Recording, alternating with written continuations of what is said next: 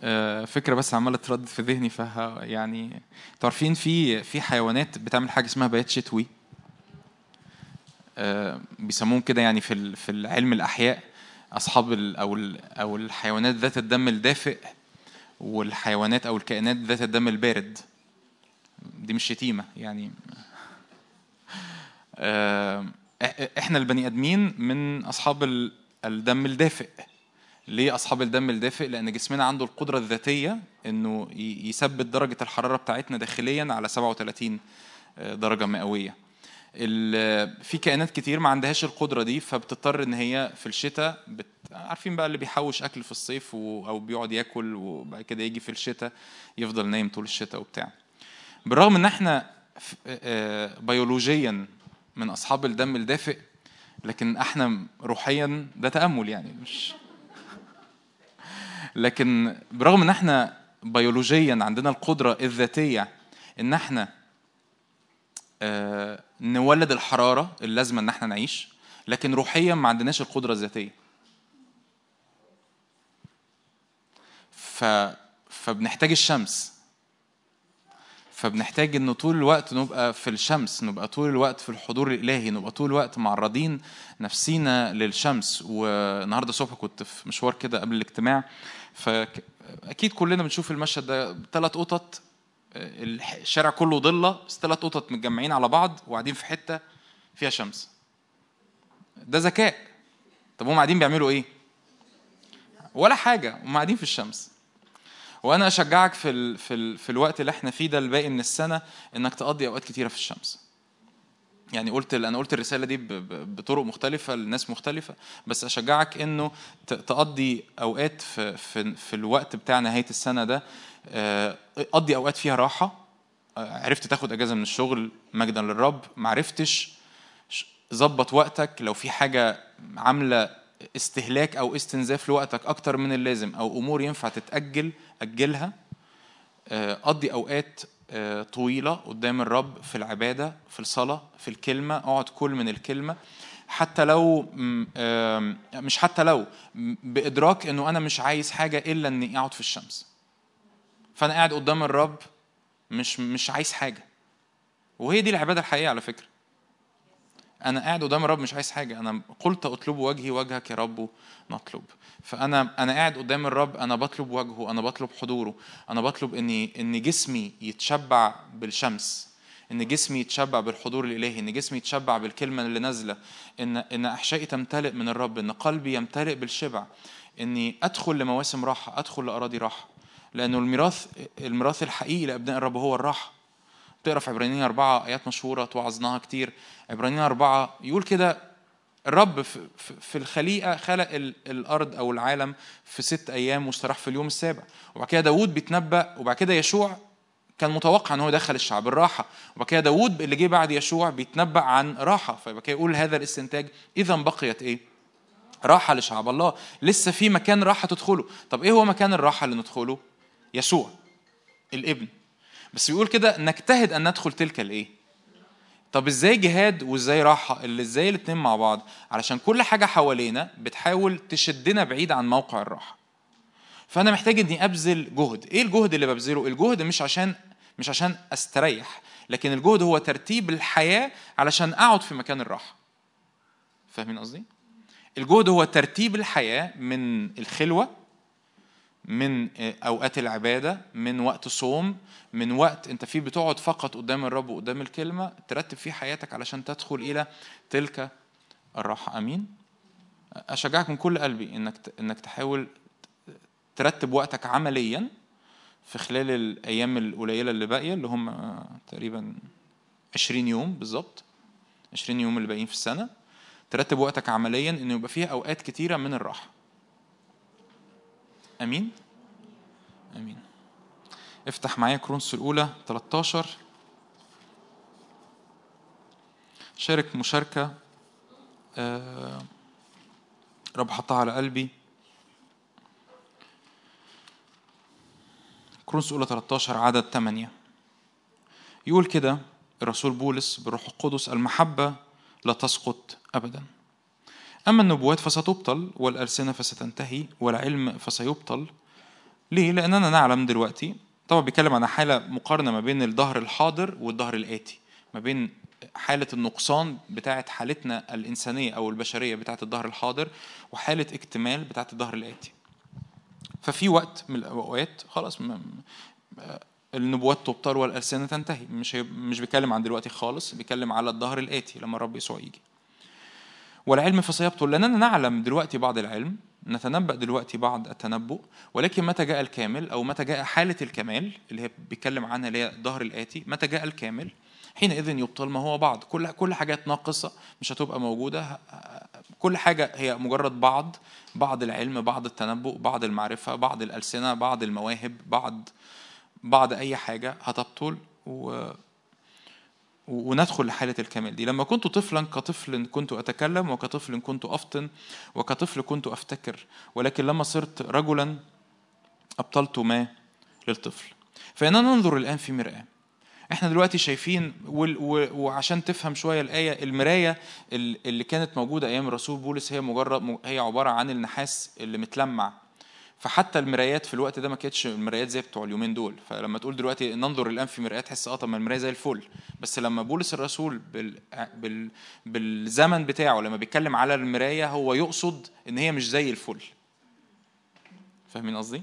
إن هي هي مراية آه بس إحنا مش شايفين كل حاجة لأن هي عبارة عن نحاس متلمع. يجيبوا النحاس يقعدوا يلمعوه. لحد ما يشوفوا وشهم في النحاس. بس مهما لمعوه هو مش زي المراية بتاعت النهارده. هو إحنا النهارده بننظر في مرآة في لغز مش شايفين كل حاجة مش فاهمين كل حاجة. لكن حينئذ وجها لوجه. في يوم من الأيام هنار عشان كده اللي يقول لك بقى المواهب انتهت ومش عارف إيه قول له ده بي هل أنت دلوقتي بتشوف الرب يسوع وجها لوجه؟ هو بيتكلم على حالة من الاكتمال. إحنا لسه ما دخلناهاش. لكن حينئذ وجها لوجه الآن أعرف بعض المعرفة لكن حينئذ سأعرف كما عرفت. النهاردة إحنا بنحاول نعرف الرب بندخل في علاقة مع الرب بنمشي مع الرسول بولس نقول له أعرفه وقود قيامته وشركة ألامه متشبها بموته بنحاول نتعرف عليه أكتر وأكتر. لكن في يوم من الأيام هنعرفه وجها لوجه هنعرفه وهنعرف زي ما تعرفنا. أما الآن ودي الآية اللي هوعظ عنها وأتحرك فيها أما الآن وأما الآن دي مش معناها في الظهر ده معناها كأن واحد بيتكلم وبيقول لك بص دلوقتي ركز معايا فاهمين قصدي؟ معنى ده أما الآن عشان بس أنا عارف إنه إيه في ناس بيحاولوا يحطوا تفسيرات مختلفة لحاجات كتير أما الآن دي مش معناها في الظهر ده مش معناها كده لكن معناها إن واحد بيتكلم معاك فبيقول لك دلوقتي بص دلوقتي ركز معايا في اللي أنا بقوله دلوقتي فبولس قصده كده بيقول أما الآن فيثبت الإيمان والرجاء والإيه؟ والمحبة وأعظمهن المحبة. أنا عايز أحكي معاك النهاردة عن الإيمان والرجاء والمحبة. الدعوة الأساسية لينا كأبناء الرب إن إحنا نكون مشابهين صورة يسوع. القياس الحقيقي للحياة ال ال ال القياس الحقيقي للحياة إني أكون شبه يسوع. ده القياس الحقيقي للحياة. مش أي حاجة تانية. مش منبر مش خدمة مش تتميم الدعوة مش المواهب الروحية. طب ما يسوع تمم الدعوة. آه. يسوع كان عنده مواهب روحية. آه.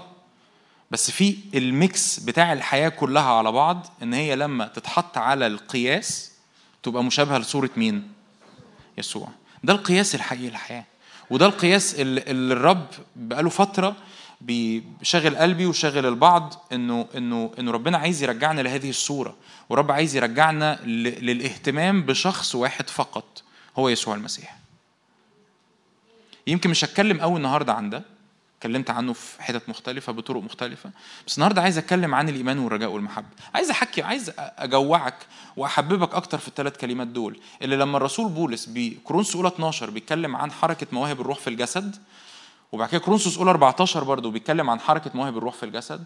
يجي في النص كده يحط كورنثوس اولى 13 يقول أريكم طريقا أفضل. والطريق الأفضل مش معناها إن إن الإيمان والرجاء والمحبة أهم من المواهب لكن معناها انه كل اكتيفيتي كل حركة روحية لو ما حصلتش في أجواء متغطية بالإيمان والرجاء والمحبة فصرت نحاسا يطن وصنجا يرن.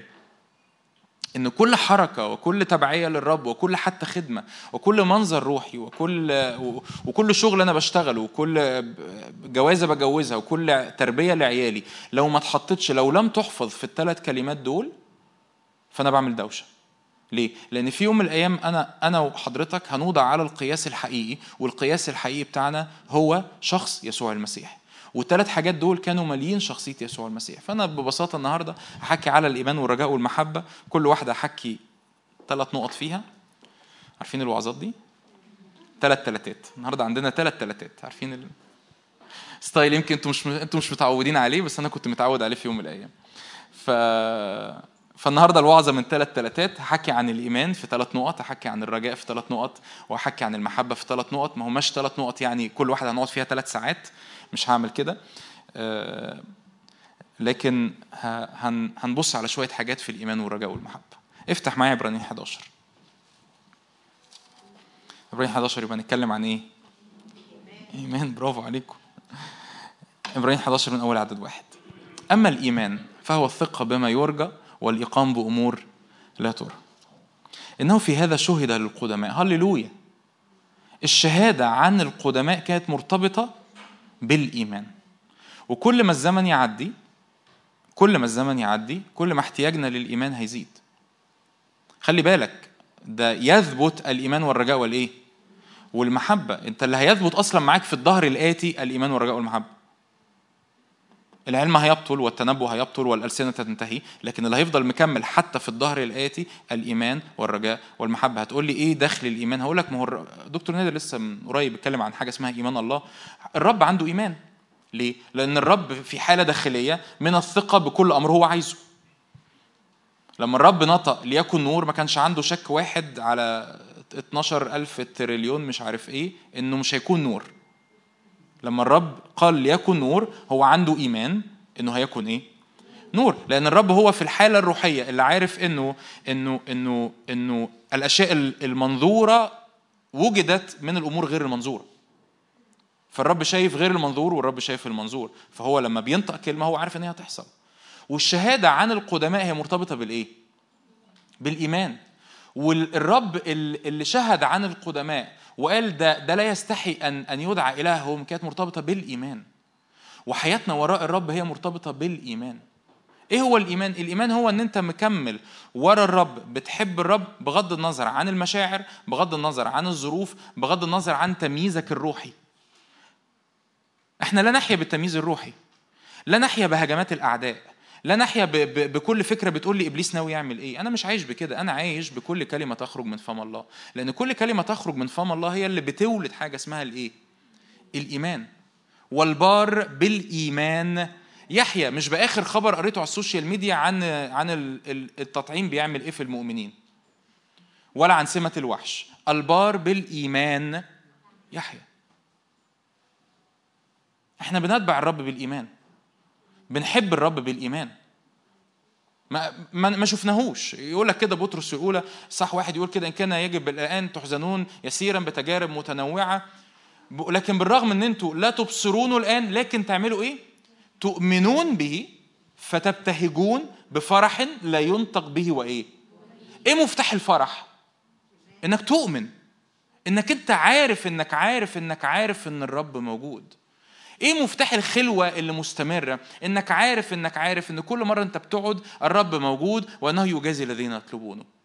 الإيمان ده مش موضوع يعني يعني من اللي, اللي سمعني قبل كده أو ايا كان الإيمان من أكثر المواضيع المحببة على قلبي.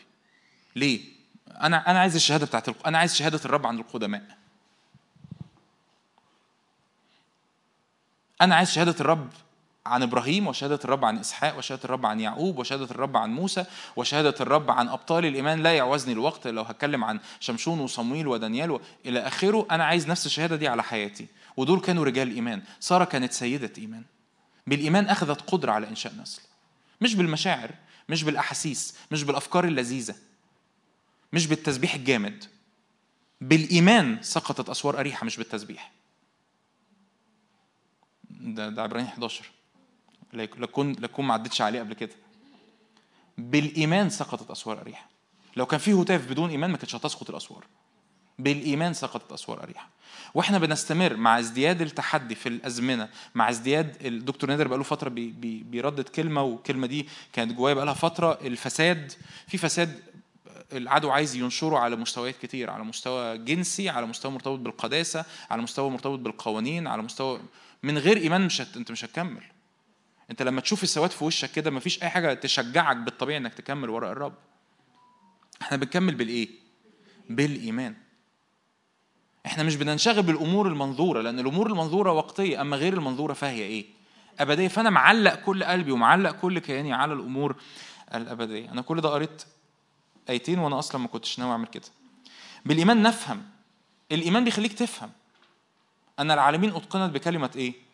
الله حتى لم يتكون ما يرى مما هو ظاهر. الحاجات اللي مش اللي مش باينة الحاجات sorry اللي باينة اتكونت من الحاجات اللي مش باينة. تكون ما يرى مما هو ظاهر. نفي نفي إثبات. حتى لم يتكون ما يرى مما هو ظاهر. بالإيمان قدم هابيل لله ذبيحة أفضل من قايين. يقول لك بقى يقعد يقول لك بقى المفسرين هو ليه قايين؟ ليه هابيل ذبيحته اتقبلت وقايين ذبيحته ما اتقبلتش؟ أصل ده قدم ذبيحة كذا وده قدم يا عم ما الكتاب بيقول أهو. أصل هابيل عبد الرب بإيمان. لا أصل كان لازم دم. طب ما في ذبايح في العهد القديم ما في قرابين في العهد القديم. ما فيهاش دم. صح ولا إيه؟ فأول ما حد يسألك يقول لك إشمعنى يعني ربنا كان بيسخف؟ لا وربنا ما كانش بيسخف. هابيل كان عنده إيمان. كان بيعبد الرب بإيمان. فذبيحته اتقبلت. قايين كان بيعبد بلا إيمان. ما كانش واثق إن التقدمة اللي بيقدمها دي هتتقبل. ما كانش واثق إن الرب شايف التقدمة بتاعته. ما كانش واثق إنه ايا كان نوع المحبة نوع التكريس نوع التبعية وراء الرب أنت محتاج تبقى واثق إن الذبيحة بتاعتك بتقبل. إن تكريسك بيقبل إن الرب شايف. بولس الرسول يختم كورنثوس اولى 15 الإصحاح العظيم عن القيامة إنه إنه لو لو لم يقم المسيح فباطل إيمانكم وباطل الإنجيل أنتم بعد في خطاياكم. يختم كده هذا الإصحاح يقول كده بما إن المسيح قام وبما إن إحنا مصدقين ان هو قام فكونوا راسخين غير متزعزعين مكثرين في عمل الرب عالمين أن تعبكم ليس باطلا. هللويا ده إيمان. إدراك انه إنه أنا مصدق إن الرب قام إن أنا مصدق إن هو انتصر أنا مصدق إن أنا بتبع إله حي بيخليني راسخ غير متزعزع مكثر في عمل الرب موقن أن تعبي ليس باطلا في الرب. فبيخليني أكمل. ليه؟ لأن أنا شايف مش بس شايف الأمور المنظورة. لأن أنت ممكن تزرع عايز أقول لك خبر يمكن يكون جديد عليك بس في أمور أوقات بنزرعها مش إحنا اللي بنحصدها. رب يسوع يقول كده في يوحنا أربعة يقول كده أن في هذا يصدق القول أن واحدا يزرع وآخر يحصد. ففي حاجات مش أنت اللي بتحصدها في حاجات أنت بتزرعها من كلمة من محبة من من إعلان من صلوات يمكن الأجيال اللي بعدك هي اللي تحصدها. طب أنا ليه مكمل؟ لأني شايف الظهر الآتي. لأن أنا شايف الرب.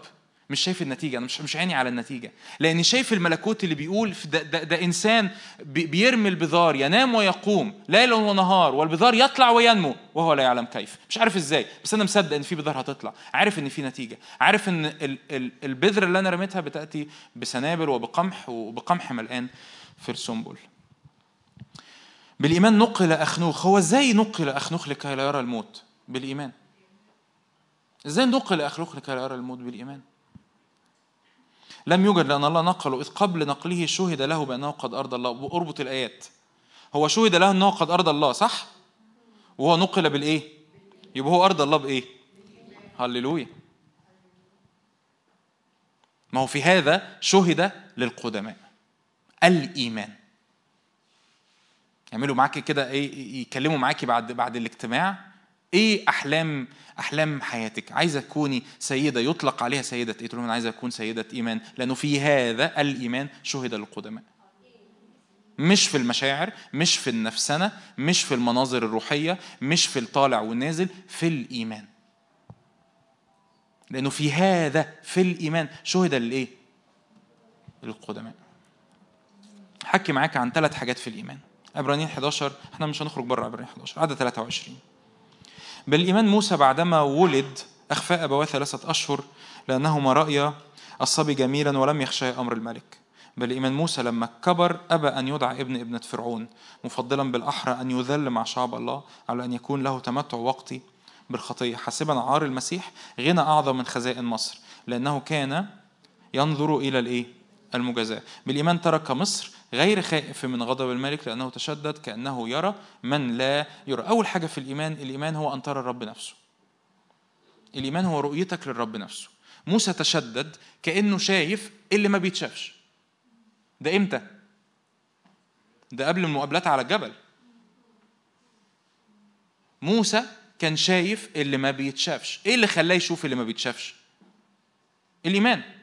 مجرد الثقة بما يرجى والإقام بأمور مش متشافة. أنا مصدق يا رب كلمتك أنا مصدق إن كلمتك حية ثابتة تبقى إلى الأبد. أنا مصدق اللي أنت بتقوله حقيقي فأنا مكمل وراك بالإيمان. بس أول حاجة في الإيمان مش إنك تمتلك الوعود مش إنك تمتلك الكلمات اللي الرب اداها لك. كل ده حلو في الإيمان بنعلم عنه. لكن أهم حاجة في الإيمان إنك تشوف الرب نفسه.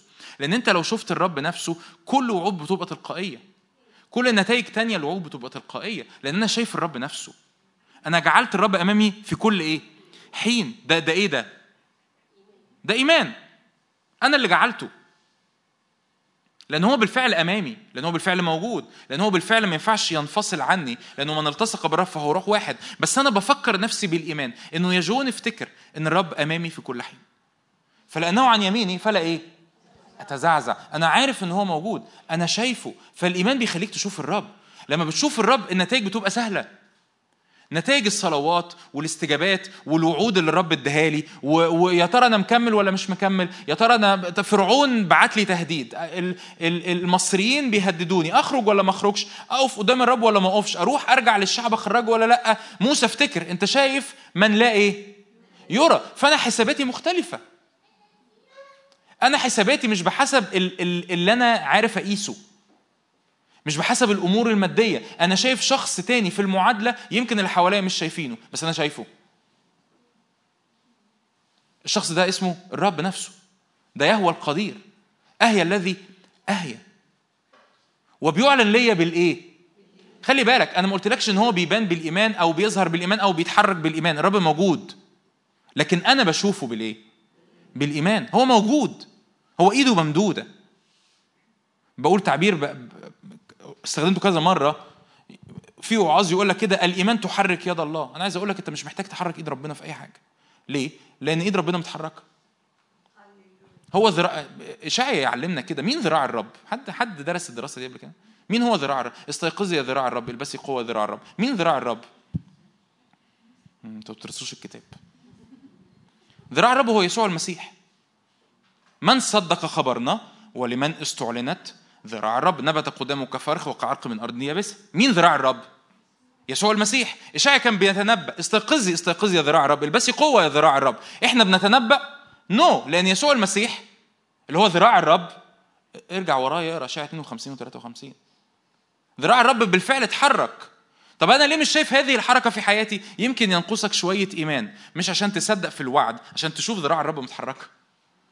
عشان تصدق إن ذراع الرب مقتدرة. يمينه تصنع بقوة يمينه تحطم العدو. هو ليك هو بيتحرك بالفعل. بس أنا عايز أشوفه. ليه مش ليه مش باين قدام عيني في المشهد؟ لأنه أوقات بنفقد الإيمان. وعايزك تحب الإيمان. عايزك تحب إنك يبقى عندك الإمكانية طول الوقت. أن ترى من لا يرى. أن ترى من إيه؟ من لا يرى. تاني نقطة في الإيمان. نقط سريعة أهي أعتقد. عدد 22 بالإيمان يوسف عند موته ذكر خروج بني إسرائيل وأوصى من جهة عظامه أنا بحب أوي الآية دي. الإيمان مش بس بيخليك ترى من لا يرى الإيمان بيخليك تعدي حدود الزمن. خلي بالك معلش ركز في الآية. يوسف عند إيه؟ يعني هو بيموت. هو هو هتفكر الوصية دي؟ يوسف وصى شعب إسرائيل أو يعني إخواته لما لما الرب يفتقدكم وتخرجوا من أرض مصر اصعدوا عظامي. طب هو يوسف عرف منين ان إن شعب إسرائيل هيخرج من أرض مصر؟ الرب قال لإبراهيم. ما هو إبراهيم ده يبقى جده بس. يوسف بيقول لإبراهيم يا إيه؟ يا جده. ف... فالرب قال لإبراهيم. ففي حاجة توارثت تنقلت من من يوسف من من إبراهيم لإسحاق ومن إسحاق ليعقوب ومن يعقوب إلى يوسف إن في يوم من الأيام الشعب ده هيخرج من فين؟ من أرض مصر. بس أنا بقى فارق معايا قوي إدراك إن يوسف أطلق كلمة أطلقت إيمان لزمن يمكن إخواته كلهم كانوا نسيوا القصة دي. الإيمان بيخليك تعبر الزمن. الإيمان بيخليك تطلق كلمات ملهاش علاقة بالزمن اللي حصل تحت رجليك. أنا اللي شايفه إيه؟ اللي شايفه ظلام وضباب اللي شايفه مشاكل اللي شايفه ظروف اللي شايفه تحديات اقتصادية اللي شايفه الأوميكرون المتحور الجديد بتاع المش عارف إيه. أنا اللي شايفه اللي بيقول لك من أول السنة الجديدة بسبب المشاكل بتاعت السلاسل الإمداد كل الأسعار هتغلى. آه حلو حلو حلو. هل أنت عندك إيمان يطلق كلمة يغطي مستقبلك؟ خلي بالك يوسف آه، طبعا إحنا إحنا عارفين إنه من من من من إبراهيم لحد خروج الشعب تقريبا 430 سنة. تقريبا بقى احسب بقى من يوسف مثلا فانت بتتكلم مش أقل من 200 وحاجة سنة. يوسف أطلق كلمة خلت الشعب يخرج بعد موته ب 200 سنة. عندنا يعني أنا دلوقتي وأنا بتكلم افتكر فاكرين النبي اللي وقف قال يا مذبح يا مذبح؟ فاكر الآية دي؟ وقال كده ان ان, إن على هذا المذبح يصعد ملك الرب يقيم ملك يصعد آه، عظام أنبياء البعل وينجس هذا المذبح. حد فاكر؟ وكان الملك ده يوشيا ده إيمان. إيمان مش مش مش حدوده الزمن بتاعي. ليه؟ لأن أنت أصلا بتتحرك. أنت شايف من لا يرى؟ من لا يرى ده أبدي. ففي أمور أنت عارف إن يمكن تطلقها النهارده مش هتحصدها في الجيل بتاعك. يمكن ولادك يحصدوها يمكن أحفادك يحصدوها يمكن جيل جاي كمان 100 سنة يحصدها. ما أعرفش هيبقى شكلها عامل إزاي بس أنا عارف إن هذه النبوة لما بتطلق هذه الكلمة لما بتطلق بإيمان بيبقى ليها نتيجة. ليه؟ لأن إيماني معديني الزمن. إيماني مخليني أصدق إن في حاجة هتحصل اسمها خروج. طب أنت يا يوسف أنت هكون عبارة عن عظام. مش مهم. ما هي الكلمة دي بتطلق في الروح.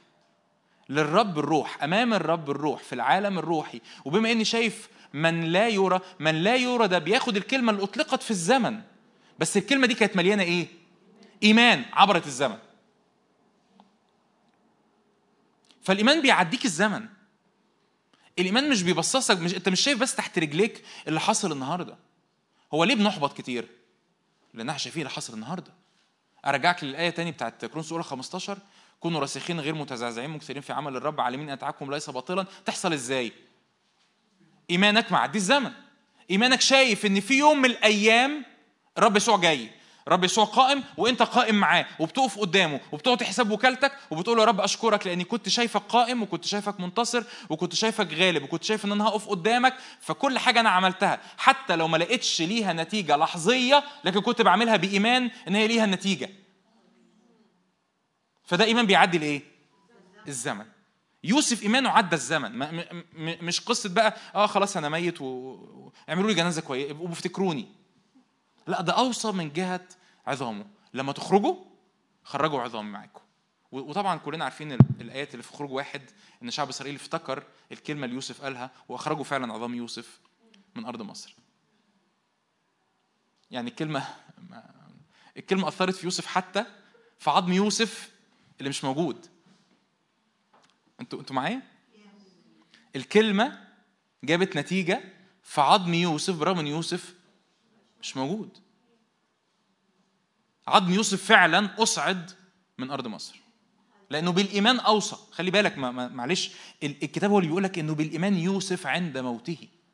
يعني يوسف ما قال لهمش كلام ابقوا افتكروني الكتاب بيقول إن هو لما أوصى من جهة عظامه ذكر خروج بني إسرائيل واوصى من جهة عظامه. عمل كده بالإيه؟ بال... يعني هو كان عارف هو بيعمل إيه.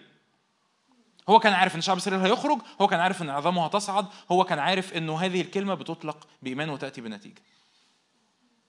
ثالث حاجة في الإيمان. أول حاجة أن ترى الرب ثاني حاجة أن تعبر حدود الزمن. ثالث حاجة إبراهيم 11 عدد 17 بالإيمان قدم إبراهيم إسحاق وهو مجرب يعني مجرب يعني في ضغط على مشاعره. النقطة الثالثة إن الإيمان بيعديك حدود المشاعر. الإيمان بيعديك حدود المشاعر. يعني وهو مجرب؟ اللي بيجرب ده مضغوط. مضغوط على مشاعره مضغوط على أفكاره. يعني تتخيل الصورة زي ما تتخيلها بس أنا ما أعتقدش إن إبراهيم كان طالع الجبل وهو وهو بيغني هللويا ودعت البحر حدا يعني حتى حتى لو كان عنده إيمان بس أعتقد هو في الغالب عمال يفكر أنا هقول لابني لما ربطه واحطه على المذبح. ده ابن الوعد. آه طبعا في أبعاد ثقافية كتير ليها علاقة بإنه ده كان طبيعي بالنسبة للآلهة في العهد القديم. مش الرب يعني لأن الرب بالقصة دي كان كل اللي يقصده إن أنا مش زي آلهة العهد القديم. مش زي آلهة الشعوب يعني مش زي الأصنام. لكن هو كان مجرب. هقول لسارة طيب هقول طب إسحاق طب طب إيه اللي هيحصل؟ بس جوه إيمان لكن هو بالإيمان قدم إبراهيم إسحاق وهو مجرب. قدم الذي قبل المواعيد وحيده الذي قيل له أنه بإسحاق يدعى لك إيه؟ نسل إذ حسب أنا لا قادر على الإقامة من الأموات أيضا الذي منهم أخذه أيضا في مثال. فببساطة أنا قلتها الإيمان بيخليك تعدي حدود المشاعر. الإيمان بيخليك مدرك إنه أنا مش بتحرك بالمشاعر. كتير بنبقى مجربين. مجرب. مجرب في, في, في تجربة مش بس خطية. ممكن تبقى مجرب في في رد فعل ممكن تبقى مجرب في خوف ممكن تبقى مجرب في إنه آه، آه، الرب بيقول كلمة بس الكلمة دي مش منطقية فأنت مش عايز تعملها دي تجربة. ممكن تبقى مجرب إن إن العيان أو المنطق البشري بيقول اتحرك في اتجاه معين بس أنت عارف إن الرب بيقول لك لا ما تتحركش في الاتجاه ده. فأنت في صراع داخلي ما بين إنك تعمل اللي الرب بيقوله ولا تعمل اللي العيان بيقوله. فدي تجربة. التجربة دي يعني كلنا جربنا ده بتعمل ضغط على المشاعر. صح ولا إيه؟ تعمل ضغط على الأفكار أعمل كده ولا ما أعملش كده؟ طب ويا ترى لو لو اللي ربنا قاله ما جابش النتيجة اللي أنا متوقعها هفضل مكمل ولا مش مكمل؟ طب افرض أنا سامع صوت ربنا غلط. طب افرض قالوا عليا مش عارف إيه طب افرض ما كانوش مقتنعين اللي حواليا إن أنا اللي بعمله ده هو مشيئة ربنا. فدي تجربة. لكن بالرغم من إن إبراهيم كان مجرب لكن قدم إسحاق بالإيه؟ بالإيمان. فالإيمان يخليك تعدي حدود المشاعر. لأنه ليس بالمشاعر يحيا الإنسان بل بكل كلمة تخرج من فم الله. ليس بالمشاعر يحيا البار بل البار بالإيمان يحيا مش عايشين بالمشاعر بالأفكار المنطقية. وأنا حاسس. أوكي. إيمانك مش بقول لك إلغي مشاعرك مش بقول لك تجاهل مشاعرك لكن بقول لك دايما فلتر مشاعرك مقارنة في ضوء الإيمان. لو لقيت المشاعر دي متطابقة مع الإيمان أمين. لو لقيتها مش ماشية مع الإيمان قول لمشاعرك معلش اسكتي شوية أنا هتحرك بالإيمان. أمين. تاني حاجة الرجاء. افتح معايا نفتح عبرانيين ستة.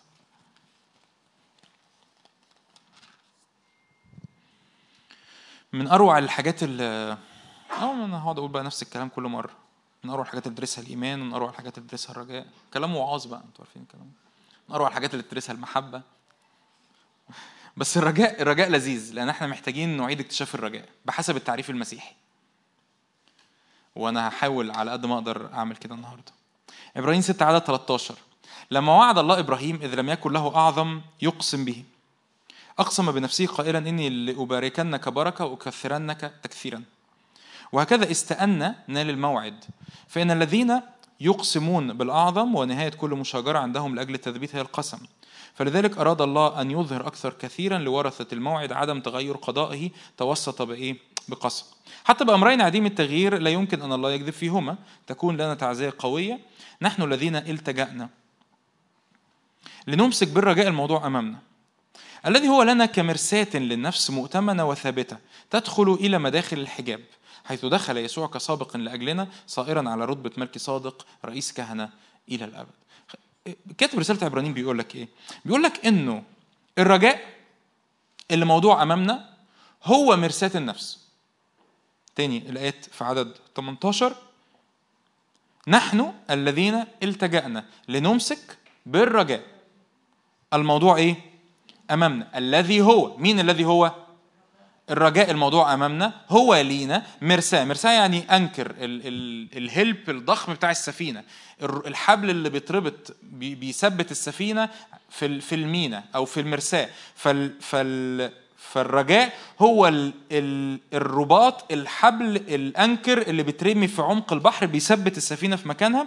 هو كمرسال النفس مؤتمنة وثابتة. فالرجاء ده بيثبت نفسياتنا. تدخل إلى مداخل الحجاب. وبيدخلنا إلى مداخل الحجاب حيث دخل يسوع كسابق لأجلنا. عايز هعمل هعمل هعمل حاجتين في الأول قبل ما أحكي عن الثلاث نقط بتوع الرجاء. إيه هو الرجاء؟ إيه تعريف الرجاء؟ وتاني حاجة اشمعنى الرجاء هو المرساة اللي بتربطك بتثبت نفسيتك؟ يمكن قريت الآيات دي كتير وعمرك ما, ما سألت نفسك السؤال ده هو يعني اشمعنى الرجاء هو المرساة للنفس ثابتة ومؤتمنة؟ اشمعنى الرجاء؟ إيه هو الرجاء بحسب التعريف المسيحي؟ الرجاء بحسب التعريف المسيحي هو أمور الرب أعدها ليك بالفعل بتختبرها النهارده بتبتدي في اختبارها النهارده وبتتوقع اكتمال الاختبار ده في الظهر الآتي. تاني الرجاء بحسب التعريف المسيحي بحسب الت... وهديك أمثلة. مرة في مرة من المرات في وعظة ال... وعظت عن القيامة وكان فيها كان في حد معترض على اللي أنا بقوله ده بس يعني هقوله تاني عادي. لأنه كتابي أنا هو- هبين لك إن هو كتابي الرجاء بحسب التعريف بتاع العالم هو مجرد أمل hope أنا عندي أمل إني أترقى. أنا عندي أمل إني أخف أنا عندي أمل إني آه ربنا يباركني أنا عندي أمل إني أتجوز. okay. ده مش الرجاء. ده مش الرجاء الكتابي. وإلا ما ينفعش يكون مرساة النفس ثابتة ومؤتمنة. أنا هشرح لك إيه العلاقة. إيه الرجاء الكتابي؟ الرجاء الكتابي هو إن الرب أطلق ليك مواريث النهارده بالفعل. حلو الكلام؟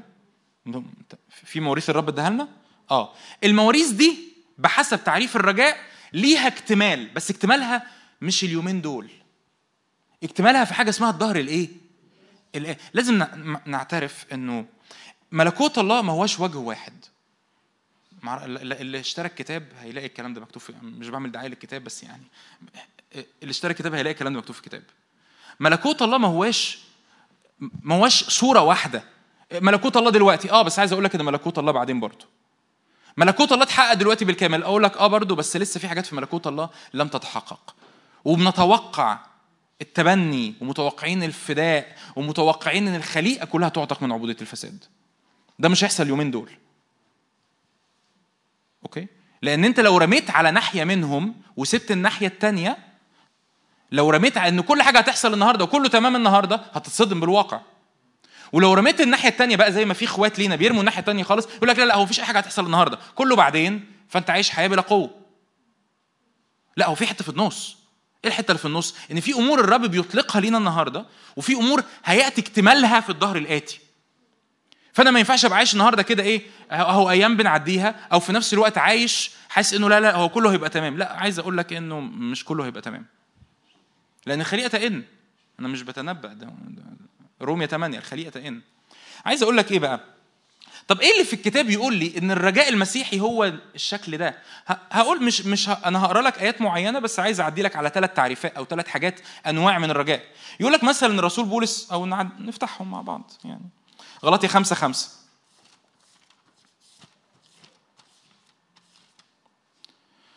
يقول كده إيه؟ فإننا بالروح من الإيمان نتوقع رجاء بر.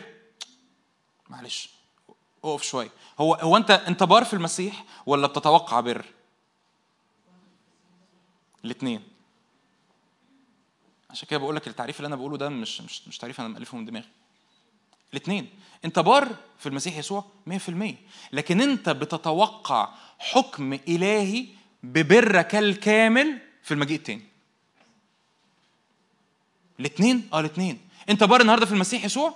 100% بس أنت بتتوقع بر عملي كامل في الظهر الآتي. صح ولا إيه؟ بلا خطية بالكامل. بلا عيب ولا دنس بالكامل. يحضرها لنفسه كنيسة مجيدة بالكامل. من غير شعراية غلط بالكامل. فالرجاء هو حاجة أنت امتلكت بر النهارده؟ آه بس لسه أنا بتوقع برضو حاجة اسمها رجاء إيه؟ بر. طب ليه رجاء؟ ما عشان هو رجاء. عش... يعني رجاء أمل؟ لا مش أمل. أنا عايش بالبر النهارده ولا لأ؟ أيوه أنا بار. فأنت عايش النهارده بالبر. لكن هذا البر هيكتمل. فاهمين اللي بقوله؟ هذا الرجاء هيحصل فيه إيه؟ يكتمل. أنا هقول لك بقى ليه كل ده هو مرسال النفس. رومية خمسة اتنين.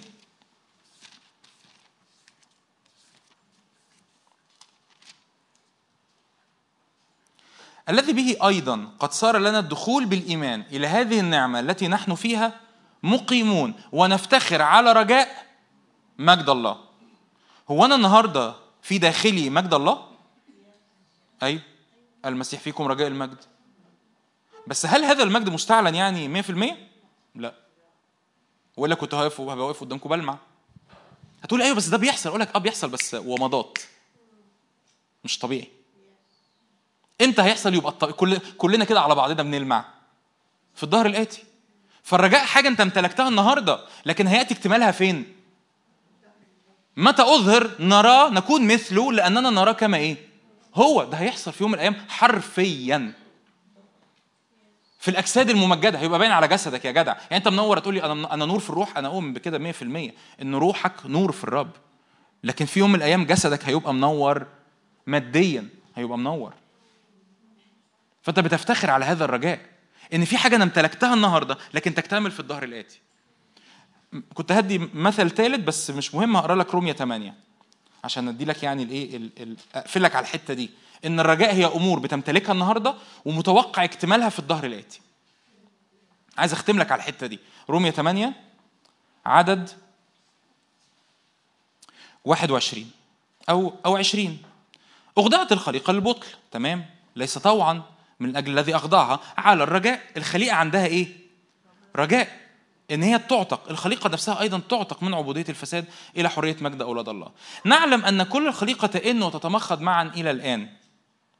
ليس هكذا فقط بل نحن الذين لنا بكورة الروح نحن أنفسنا أيضا نئن في أنفسنا. متوقعين التبني في ده إيه؟ أجسادنا. هي أكس وده يقول لك بقى يقول لك النهارده مفيش شفاء. ليه؟ لأن إحنا متوقعين في ده أجسادنا. الاثنين دبل مش ده أو ده الاثنين هو حصل فداء ولا هيحصل فداء؟ الاثنين حصل فداء لأن بجدته شوفينا صح ولا إيه؟ وهيحصل فداء كامل لأن إحنا هنلبس أجساد ممجدة مش هتحتاج أصلا الشفاء. الاثنين أنا أنا أنا أنا مصدق في الاثنين وهو الفداء بتاع أجسادنا الاثنين كومبليتلي افتداء كامل لدرجة إن أنا أصلا مش هعي عشان أحتاج شفاء. مش هتعب عشان أحتاج أجدد قوة. هبقى في مستوى تاني خالص. فأنا متوقع تبني فداء اجسادنا كمل. بالرجاء خلصنا أو في الرجاء خلصنا. لكن الرجاء المنظور ليس رجاء. لأن ما ينظره أحد كيف يرجوه أيضا. ولكن إن كنا نرجو ما لسنا ننظره فإننا نتوقعه. آه. فيجي مفسر يحاول يفسر لك الآيات دي. يقول لك لا هو يقصد ان إن إحنا دلوقتي بنرجو حاجات مش منظورة. أيوه بس هو قال لك برضو إن في حاجة اسمها رجاء منظور. صدقتوني؟ في حاجة اسمها رجاء إيه؟ يعني إيه رجاء منظور؟ أمور الرب أعطاها ليا بالفعل بمتلكها النهارده. ده رجاء منظور. وفي رجاء غير منظور. فدي أول حاجة محتاج أشرحها لك. إن في أمور أنت امتلكتها 100% بتاعتك بس أنت عارف إن هيأتي ليها اكتمال في الظهر الآتي. ليه بقى ده مرسال النفس؟ ما هو أنا- إيه اللي دخلنا في كل القصة دي؟ إن الرجاء ده مرسال النفس ثابتة وإيه؟ ومؤتمنة تدخل إلى مداخل الحجال حيث دخل يسوع كسابق لأجلنا على رتبه رئيس كان على رتبه ملك صادق ليه هذا؟ ليه نوعية الرجاء ده مرسال النفس؟ هقول لك ليه. لأن وأنت في مسيرك هذه الحياة في أمور وتحديات ومشاكل بتعبر بيها وبتحس إن هي ما اتحلتش. مش أنتوا طبعا أنتوا كل مشاكلكم اتحلت وكل الوعود اتحققت على حياتكم وامتلكتوا كل الأمور بالإيمان. بس يمكن واحد غلبان زي زي حالاتي. ساعات بيدخل في تحديات ساعات بيرفع ايده بإيمان لأجل صلوات في أمور معينة ساعات بي- بيخش في تحديات أو أو حتى مش الأنين بتاعنا. لكن زي ما بولس يقول إحنا بنئن مع الخليقة اللي بتئن فانت بتئن لاجل الخليقه يمكن بتئن لاجل واحد صاحبك متألم. يمكن بتئن لاجل ماما المريضة. يمكن بتئن لاجل واحد زميلك في الشغل عنده مشاكل في بيته وبتئن لأجله وبتصلي وعندك توقع بس هذا التوقع ما حصلش بالكامل. يمكن في مرض في جسدك بس حاسس إنه إحنا مصدقين إن الرب بيشفي ومصدقين إن إحنا بجلدته شوفينا بس لسبب ما وكلنا عدينا بده. صلينا لفلان لكنه انتقل بمرضه. ليه يا رب؟ ليه يا رب؟ ليه يا رب؟ عايز أقول لك المرساه اللي تثبتك في الحالة دي هي الرجاء. ليه؟ لأن أنت جواك إيمان وتوقع إنه إنه هذا الشخص اللي انتقل بمرضه هيلبس جسد ممجد بلا مرض وهتشوفه بجسده الممجد. فأنت في حالة مش متقلقلة. أنت مش في حالة فوق وتحت. أنت مش في حالة إنه خلاص بقى إحنا نبيع القضية. لا لا أنا مش هبيع القضية. لأن الرب قال لي ما تضحكش عليا. قال لي إيه؟ إن إحنا في رجاء منظور وفي رجاء غير منظور. في رجاء بنتوقعه فأنا مش متفشل. مش متفشل أنا مش محبط أنا مش مكسور. هو أنت ما اتكسرتش لما لما حبيبك اللي أنت كنت بتصلي له وكان غالي عليك وطلبت من أجله الشفاء لم يشفى؟ لا ما اتكسرتش. ليه؟ لأن أنا عارف إن حبيبي اللي غالي عليا اللي كنت بصلي له لأجل الشفاء هشوفه في يوم من الأيام مفدي بالكامل روح ونفس وجسد كمان. فده إيه؟ رجاء. بيدخل إلى مداخل الحجاب مرسال النفس ثابتة ومؤتمنة. فلما تعدي في التحديات بتاعة الأزمنة وتحسوا ان في أمور تم استجابتها وهللويا وبنشكر الرب عليها بس في أمور تانية عصرجت أنا عارف إن اللي بيثبتني حالة اسمها الإيه؟ الرجاء. ان يا رب أشكرك لأجل كل شفاء وأشكرك لأجل كل اختبار تحرير وأشكرك لأجل كل افتداء في العلاقات وأشكرك لأجل كل افتداء افتداء في النفسيات. يا رب بنشوفه في هذا الظهر لكن يا رب إحنا بنشكرك كمان إن في يوم من الأيام الألم لا يكون فيما بعد والوجع ليس فيما بعد والمرض ليس فيما بعد والموت لا يكون فيما بعد لأن الأشياء الأولى قد مضت. ها أنا ذا صانع كل أمر جديد. هللويا. ربنا يخليك.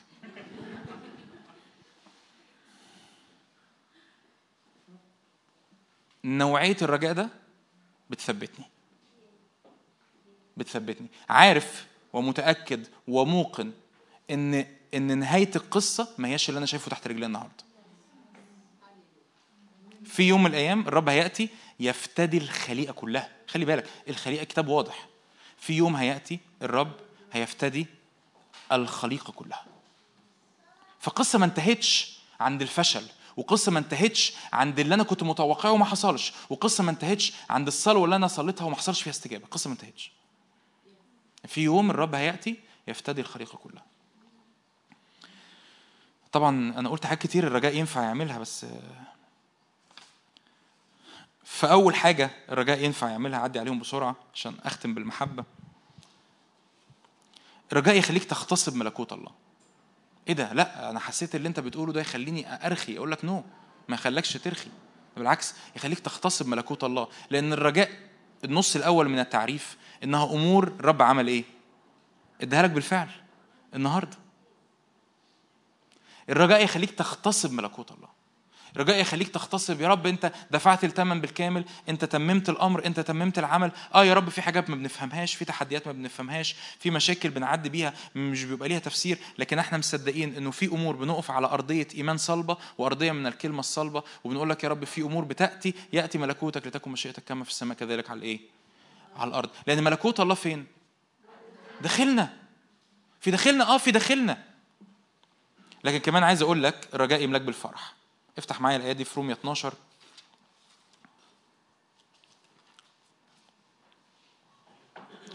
ممكن رومية 12 من أول عدد تسعة.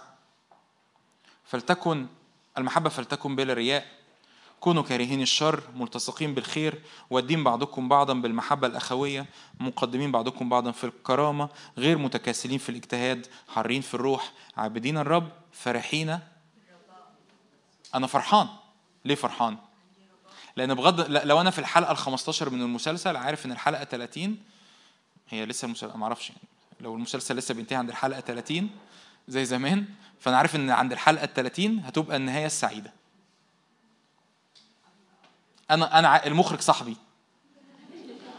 المخرج قايل لي إن كل مسلسلاته نهايات سعيدة. ما عندوش مسلسل فيها البطل بيموت. ولو البطل بيموت في الحلقة 30 بيقوم من الموت. فاحنا متفقين مع بعض على كده. فأنا فرح فرح في الرجاء. فده بالتالي بينتج حاجة اسمها صابرين فين؟ في الضيق. فلما بعدي في وقت آه، متفشل محبط تعبان ايا كان في جوايا حالة من الصبر الكتابي هو المثابرة. مش الصبر اللي هو قاعد كده اهو. ده مش الصبر الكتابي. الصبر الكتابي هو المثابرة. انت طول الوقت بتزق لقدام. طول الوقت مصدق إن في أكتر. طول الوقت إن الرب يصنع على حياتك أكتر. فالرجاء تاني حاجة بيملاك بالفرح. وآخر حاجة مش هفتحها لأن أنا قريتها. أنت أنت متوقع حالة من الاكتمال. أول حاجة الرجاء بيطلقها فيك إنك بتغتصب. ليه بتغتصب؟ لأن الرجاء هي أمور اتدفع ثمنها النهارده. لكن كمان في أمور ما حصلتش. فأنا ببقى فرحان وصابر فين؟ في الضيق. لكن آخر حاجة أنا متوقع اكتمال. أنا مش عايش الحياة حاسس إن الدنيا إيه يعني يعني بص هي هي خلاص هتنتهي على كده. حتى لو النهارده انتهت على كده لكن هي بالنسبة للرب مش هتنتهي على كده. حتى لو بالنسبة للرب بنقف قدام زي ما بولس قال في كرونس اولى 13 إحنا بننظر في مرآة في إيه؟ في لغز. اوعى تصدق الخادم اللي يقول لك اللي عنده إجابة لكل سؤال. يعني ابعد. اللي عنده إجابة لكل ليه. ليه ده مات؟ وليه ده عي وليه دي حصل لها كذا؟ ودايما عنده إجابات روحية. فبقى في دايما دايما هتلاقي أعمال ودايما هتلاقي أرواح شر ودايما هتلاقي مصايب ودايما هتلاقي خطايا مستترة ودايما هتلاقي عدم غفران. ما تصدقوش. فإحنا بننظر الآن في مرآة في إيه؟ في لغز في حاجات مش مش عارفين ليه. ما نعرفش ليه. ما نعرفش ليه ده حصل. فلان اللي انتقل ولا فلانة اللي, اللي, كانت الجوازة من الرب وحصل انفصال ولا ولا كان الولاد حلوين وحصل انتقال لطفل ولا كان واحد مريض وحصل معرفش معرفش ليه. لكن في العالم سيكون لكم ضيق. ثقوا أنا قد غلبت العالم. ثقوا أنا أفتدي العالم. ثقوا أنا أجدد وجه الخليقة. ثقوا أن الرب يصنع كل شيء إيه؟ جديد. أمين؟ أمين. آخر حاجة المحبة. طبعا هنفتح الشاهد المشهور اللي ابتدينا بيه كرونس أولى كام؟ أشكرك يا رب عارفينها. كرونس أولى 13 نقرأ من أول عدد واحد لحد عدد ثمانية إن كنت أتكلم بألسنة الناس والملائكة ولكن ليس لي محبة. قد صرت نحاسا يطن أو صنجا يرن. إن كانت لي نبوة وأعلم جميع الأسرار وكل علم وإن كان لي كل الإيمان حتى أنقل الجبال ولكن ليس لي محبة فلست شيئا. وإن أطعمت كل أموالي وإن سلمت جسدي حتى أحترق ولكن ليس لي محبة فلا أنتفع شيئا. المحبة تتأنى وترفق. المحبة لا تحسد. بقرأ كتاب لذيذ قوي قوي قوي اليومين دول ربنا حطه قدامي. ومن يعني من أحلى الكتب اللي وقعت في إيدي من فترة طويلة. يقول لك إن أول صفة من صفات المحبة إن هي تتناول ده مش الثلاث ده ما تحسبوش دي من الثلاث نقط اللي أنا هقولها. اول أول يقول كده إن أول صفة من صفات المحبة هي تتأنى وترفق. المحبة دايما محتاجة وقت. وفي العصر الكتاب الكتاب لذيذ قوي بيتكلم عن إزاي تتخلص من الاستعجال. كتاب يعني يمكن أنت بتسمع العنوان دلوقتي حاسس إن هو كده بس هو الكتاب عميق جدا حقيقي جدا لأن إحنا كلنا مستعجلين. كلنا بلا استثناء مستعجلين حتى في الأمور الروحية الكتاب بيتكلم إزاي تتخلص من الاستعجال فبيقول أنت لما بتبقى مستعجل بيقول كده تخيل نفسك وأنا وأنا وأنا بقرأ الكتاب ده وأنا بقول لك كده أنا بتخيل نفسي تخيل نفسك حضرتك متأخر على ميعادك ف أو أنت متاخره على ميعادك فأنتوا بتلبسوا العيال و... وبتنزل وأنت وأنت ماشي في الشارع في عربية كسرت عليك. وبعد كده دخلت البنزينة فأنت عايز تمون فلقيت فيه ثلاث صفوف فأنت هتختار دايما الصف اللي فيه أقل عدد عربيات في الإشارة أو في البنزينة. هتركب الميكروباص دايما اللي عايز يحمل ويتحرك بسرعة. بيقول لك كده طول ما أنت مستعجل أنت ما بتعرفش تحب. تخيل نفسك وأنت مستعجل أنت غالبا هتبقى متعصب وحتى لو مش متعصب أنت ما عندكش وقت تحب. فأول صفة من صفات المحبة إن هي بتعمل إيه؟ هي بتتأنى. أنا لازم أتخلص من يعني دي دي وعظة تانية بقى إن شاء الله بقى. إن شاء الله ربنا يدينا وقت تاني. فالمحبة تتأنى وترفق. المحبة لا تحسد. المحبة لا تتفاخر ولا تنتفخ. يقول يعني محبه لا تنتفخ دي يقول لك بولس الرسول في رومية 12 إيه؟ آه غير من غير غير منقادين إلى الأمور المرتفعة بل إلى المتضعين. يعني انت بتختار عن قصد ان أنا هميل ناحية الاتضاع. مش بس هميل ناحية الاتضاع أنا هميل ناحية الناس المتضعين ولما تلاقي انه انه انه في واحد لغته بتتغير على حسب هو بيكلم آه، عامل ولا بيكلم مدير بيكلم جرسون في المطعم ولا أو بيكلم سواق تاكسي ولا بيكلم واحد زميله بيكلم واحد قاعد جنبه في الاجتماع ولا بيكلم قائد الخدمة في الاجتماع؟ أعرف إن في مشكلة. لأنه الرب قال كده غير منقادين إلى الأمور المرتفعة بل إلى الإيه؟ المتضعين. وهي دي المحبة. المحبه لا تنتفخ لكن ولا تقبح. محبة متضعة المحبة بتصبر. محبة تصدق لا تفرح بالإثم تفرح بالحق. تحتمل كل شيء وتصدق كل شيء ترجو كل شيء وتصبر على كل شيء. المحبة لا تسقط أبدا. أما النبوات فستبطل ولا سنة تنتهي والعلم فسيبطل. إيه هي المحبة؟ المحبة ببساطة تعريف المحبة عشان زي ما حطيت تعريفات لكل حاجة تعريف المحبة هو الاختيار الواعي لما هو في مصلحة الآخر. هو ده تعريف المحبة. المحبة إني آخد اختيارات واعية أنا عارف إن هذا الاختيار في مصلحة الآخر. ممكن يكون أنا خلي بالك المحبة ما هياش الطبطبة والدلع بس. ممكن يكون اللي في مص... لو أنا مثلا بربي ابني وبحبه ف... فممكن تكون المحبة إني إني أدلع في وقت. لكن برضو المحبة تتطلب في أوقات إني أقول لأ. لأن المحبة هي الاختيار الواعي لما هو في مصلحة الإيه؟ الآخر. المحبة إني بختار إني أخرج بره كل المحبة هي ضد النفس. المحبة هي زي على ده الرأي دكتور نادر لا أنا. المحبة هي ضد الانحصار في نفسي. المحبة هي ضد الانحصار في الكون بتاعي. المحبة هي إني إني أبقى شايف كويس قوي قوي قوي إن الكون مش بيدور حواليا. زمان أثبتوا إن الأرض ما هياش مركز الكون صح؟ بس لسه في ناس مقتنعة إن هم كأفراد مركز الكون. ولا الأرض مركز الكون ولا حضرتك أو حضرتك مركز الكون. مش كل حاجة في الحياة لازم تدور حوالين راحتك وحوالين خيرك وحوالين إن كل حاجة تبقى متظبطة في حياتي. ده ضد المحبة ده ضد المسيح. إن المسيح نفسه أخلى نفسه وأطاع أخذا صورة عبد صائرا في شبه الناس. هي دي المحبة. ليه ما هو في مصلحة الآخر؟ إيه مصلحة المسيح في اللي هو عمله على الصليب؟ يعني, يعني هو طلع كسبان بإيه؟ الحاجة الوحيدة يعني لو أنا يعني هبقى عميق يعني زيادة فأول الحاجة الوحيدة اللي طلع بيها إن هو بيحبنا وإحنا بنحبه.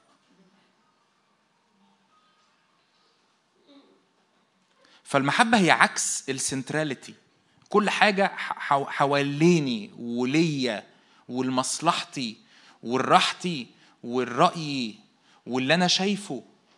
المحبة عكس كل ده. المحبة بتطلب ما هو للآخر. افتح معي يوحنا الأولى ثلاثة عشان نختم بالثلاث نقط بتوع المحبة. نقرأ كام آية كده في يوحنا الأولى ثلاثة يوحنا الأولى أربعة. طبعا دونا عن كل الصفات الجوهرية اللي بتتقال عن اللاهوت أو عن الرب نفسه يتقال إن الله إيه؟ محبة. وعشان كده قال قال إحدى رجال الله في يوم من الأيام قال إن أي موقف أنت بتطلق فيه محبة أنت بتطلق فيه الحضور الإلهي نفسه. وأي موقف أنت بتمنع أحشاء المحبة أنت بتمنع إطلاق الحضور الإلهي. أي موقف أنت بتطلق فيه محبة أنت بتطلق الحضور الإلهي. وأي موقف أنت بتمسك أحشائك عن المحبة فأنت بتمنع إطلاق الحضور الإلهي. يوحنا الأولى إصحاح 3 عدد 16 طبعا دي إيه؟ يعني عارفين يوحنا 3 16 شكرا. لأنه هكذا حب الله الإيه؟ العالم حتى فدي يوحنا الأولى 3 16 وفي بقى حاجات في بقى تيموساوس الأولى 3 16 وفي شوية حاجات مش مهم. بهذا قد عرفنا المحبة. أن ذاك وضع نفسه لإيه؟ لأجلنا. فنحن ينبغي لنا أن نضع نفوسنا لأجل الإيه؟ قال له هتقولي ده مستوى صعب أقول لك جدا. جدا. أنا هتقولي طب أنت وصلت لمستوى إيه يا جون في أقول لك أنا في مستوى اللعب على الرمال يعني أنا في مستوى الجردل والجروف وبحفر وببني قلعة على الرمل.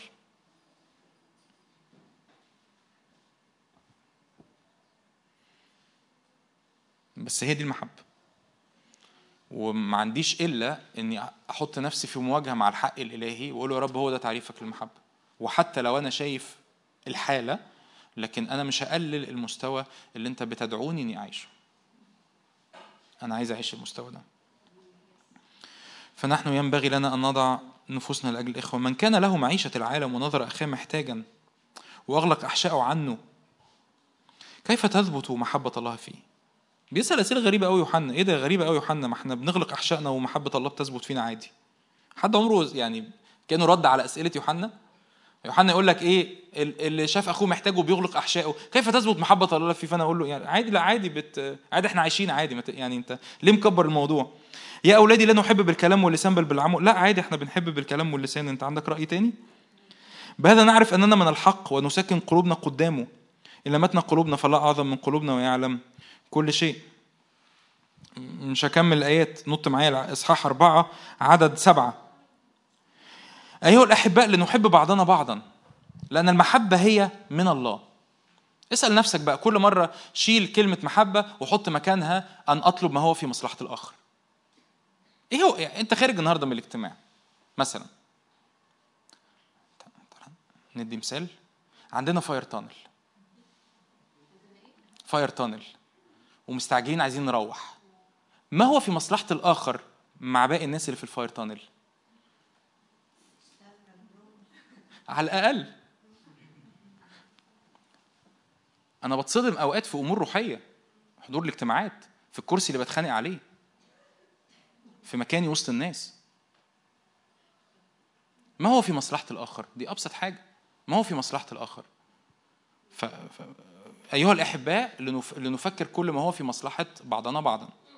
لأن إني لأن خروجي من الحصار في نفسي وأن أفكر فيما هو في مصلحة الآخر هو من إيه؟ الله. وكل من يفكر في مصلحة الآخر فقد ولد من الله ويعرف الله. ومن لا يضع مصلحة الآخر في الاعتبار لم يعرف الله. لأن الله خرج بره كل انحصار وفكر في مصلحة الإيه؟ الآخر. لأن الله محبة. بهذا أظهرت محبة الله فينا. الله أرسل ابنه الوحيد إلى العالم لكي نحيا به. في هذا هي المحبة. ليس أننا نحن فكرنا في مصلحة ربنا لكن هو فكر في مصلحتنا وأرسل ابنه كفارة لخطايانا. أيها الأحباء إن كان الله قد أحبنا هكذا. لو ربنا خرج بره انحصاره عن نفسه مع إن على فكرة ده هو الوحيد اللي من حقه اللي يبقى منحصر في نفسه. لأن هو مين؟ هو ربنا يعني هو الوحيد اللي من حقه ده لو ما كانش عايز يخلقنا لأنه ثالوث لأنه مكتفي في ذاته لأنه مجتمع في تيارات محبة ما بين الآب والابن والروح القدس فهو الوحيد اللي من حقه ما يعملش أي حاجة من دول. لكن هو الوحيد اللي بادر بده. هو الوحيد اللي بادر إنه يفكر في مصلحتنا. إنه يبادر إنه يخرج بره محدودية مشاعري واللي قاله واللي عمله واللي داس على صباع رجلي واللي ما أنا مستعجل ما أنا عارف وأنا كمان مستعجل. وأنا كمان بستعجل كتير. وما عنديش وقت وعندي وقتي محدود وظروفي محدودة وطاقتي محدودة. أنا عارف أنا عارف. بس بنقف نتضرع نقول له يا رب املانا بهذه المحبة. ينبغي لنا أيضا أن يحب بعضنا بعضا. الله لم ينظره أحد قط. بص الآية دي. إن أحب بعضنا بعضا لو كل واحد فينا فكر في مصلحة التاني الله يثبت فينا ومحبته قد تكملت فينا. هختم بالثلاث حاجات بتوع المحبة. أول حاجة المحبة هي الأعظم. أول سوري. أول أول حاجة في نتائج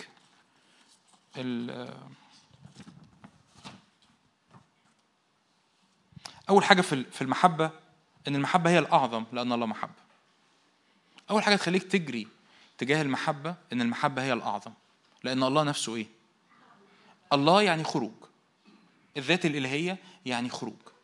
وتقرأ بقى عن الثالوث وتقرأ بقى عن علاقة الأب بالابن. الله يحب الابن الله يعطي أعطى حياة للابن الابن يدين. يعني حاجات بقى تجنن شوية. يعني يعني اللي هو اللي هو إحنا مش فاهمين أصلا الثالوث والرب مصمم إنه يجننا زيادة. فالأب بيحب الابن وأعطاه ملك أعطاه سيادة. بس يقولها في كورنثوس اولى 15 إن بعد ما كل الأشياء تخضع للابن يجيب الابن كل حاجة ويحطها تحت الأب. الله هو مين الابن ومين الآب؟ وانتوا هتلخبطونا. اقرأ عن الثالوث. وهي دي المحبة إن كل واحد من الثالوث كل كل أقنوم في الثالوث بي بيخلي نفسه للآخر بيحب الآخر بيمجد الآخر وبالتالي كل المحبة دي بتنسكب علينا كبشرية فالمحبة هي الأعظم لأن الله إيه؟ محبة بس عايز أقول لك كمان هركز على آية عدتها بسرعة عدد 12 الله لم ينظره أحد قط حد حد فاكر آية شبيهة بالآية دي؟ يوحنا واحد 18 الله لم يره إيه؟ حلو. الابن الوحيد الذي هو في حضن الاب هو خبر ده يوحنا 1 18 يوحنا الأولى 4 12 بيقول لك الله لم ينظره برضو أحد قط. نفس المعنى ولا مش نفس المعنى؟ آه. الحل في يوحنا لأنه كان بيتكلم عن الابن إن الابن يتجسد بس الابن تجسد بالفعل. يوحنا بيحكي لنا عن التجسد اللي بيحصل. رسالة يوحنا بيحكي لنا عن حالة الكنيسة بعد ما التجسد حصل. التجسد اللي بيحصل الابن بيظهر الآب. التجسد اللي بيحصل فينا إن ربنا برضو ما حدش شايفه. لكن لو حبينا بعضنا البعض ربنا هيتشاف. بص على الآية. الله لم ينظره أحد قط. إن أحب بعضنا بعضا فالله يتشاف فينا يثبت فينا ومحبته تكتمل فينا. الابن تجسد في يوم من الأيام. أظهر لنا الأب 100% بس هذا الابن بيتجسد فينا بالمحبة. لو حبينا بعض ربنا بيتشاف فينا. بهذا يعرف الجميع أنكم تلاميذي. إن كان لكم محبة تيجوا نشيل المحبة ونحط بدلها إيه؟ لو كل واحد فكر في مصلحة الإيه؟ الآخر. بهذا يعرف الجميع أنكم تلاميذي. لو دخل واحد غريب وسطيكوا وحس إيه شوية المجانين دول ده كل واحد فيهم بيقدم التاني وبيكرم التاني وبيفكر في مصلحة التاني ومحدش بيفكر في مصلحة نفسه.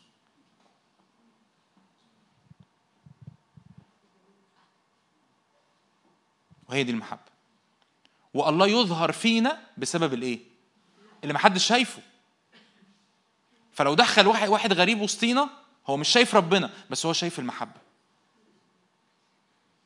فيقول ده, ده, ده الله يثبت فينا ومحبة الله قد تكملت إيه؟ فينا. ثالث حاجة وثالث نتيجة أخيرة من نتائج المحبة إن المحبة لا تسقط أبدا. أي حاجة هتعملها بمحبة هتضمن نتيجتها. طبعا في أمثلة كتابية كتير. إحدى الأمثلة مثلا الكتاب يقول إنه إنه إنه أيها النساء اللي يربح اللي اربحن أزواجكن بالخوف بلا كلمة. إزاي الست بسبب المحبة وبسبب الإكرام وبسبب الخضوع بتربح زوجها من غير ما تتكلم؟ المحبة لا تسقط إيه؟ ابدا. إزاي الرب يسوع محبته لم تسقط ابدا؟ إزاي بولس ومحبته للكنيسة محبته لم تسقط ابدا؟ إزاي الرب وهو بيدور على الضال محبته لا تسقط ابدا محبته لا تفشل ابدا. عايز تضمن إنه في أمور تعملها في الظهر ده في الحياة دي لا تسقط ابدا؟ أنا نفسي أنا نفسي حاجات كتير أعملها لا تسقط ابدا. أعملها بمحبة. نفسي أزرع في حياة ناس واكتشف إن هذه الزراعة لم تسقط. ما اكتشفش إن أنا بخدم عمال أوعظ أوعظ أوعظ أوعظ وبخدم الناس وبعد كده بكتشف إنه مفيش تغيير. أنا عايز إن إن كل كلمة بقولها لا تسقط. إزاي؟ حب الناس.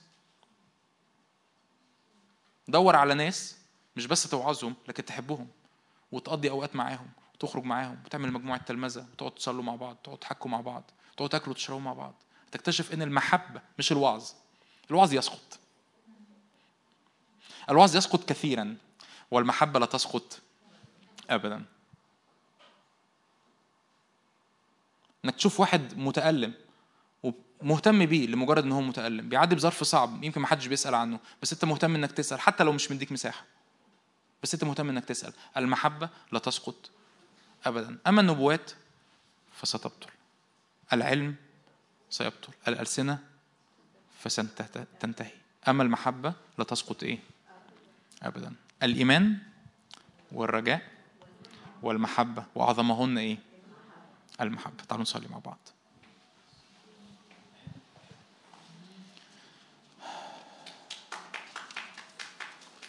تعالوا نقف مع بعض نصلي. تعالوا نقف مع بعض نصلي.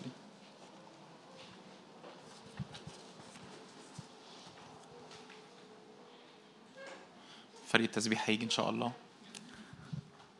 عامل زي قسيس جابي لما طلع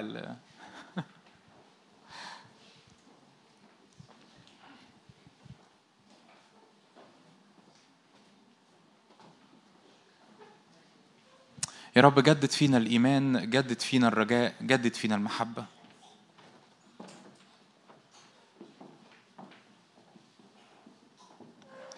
علمنا يا رب نستغل الحاجات اللي انت بتقول عليها ان هي غالية. حاجات كتير الرب اتكلم عنها في الكلمة وكل كلمة لكل كمال رأيته حدا أما وصيتك فواسعة جدا. كل كلمة في الكتاب هي ذهب هي كنز. لكن تخيل في وسط الكنز ربنا يقول لك ده بقى زيادة. يعني في وسط جواهر ولقالق ده بقى جوهرة مفيش زيها. وفي وسط ثلاث جواهر يقول لك ده في بقى واحدة منهم دي أعظمهن. فكان بالحري إحنا ننتبه ونركز ونهتم ونقول يا رب نعم لو لو هتعلم طول حياتي ثلاث دروس أنا عايز أتعلم الإيمان وعايز أتعلم الرجاء وعايز أتعلم المحبة. لو طول حياتي ما عنديش وقت إني أتعلم ثلاث دروس هتختار درس واحد أتعلمه أنا هتعلم عن المحبة. فرب تعالى علمنا من جديد عن الإيمان والرجاء والمحبة. يا رب لنكون شعب ممتلئ بالإيمان. نكون شعب إيمان. نكون رجال إيمان وسيدات إيمان.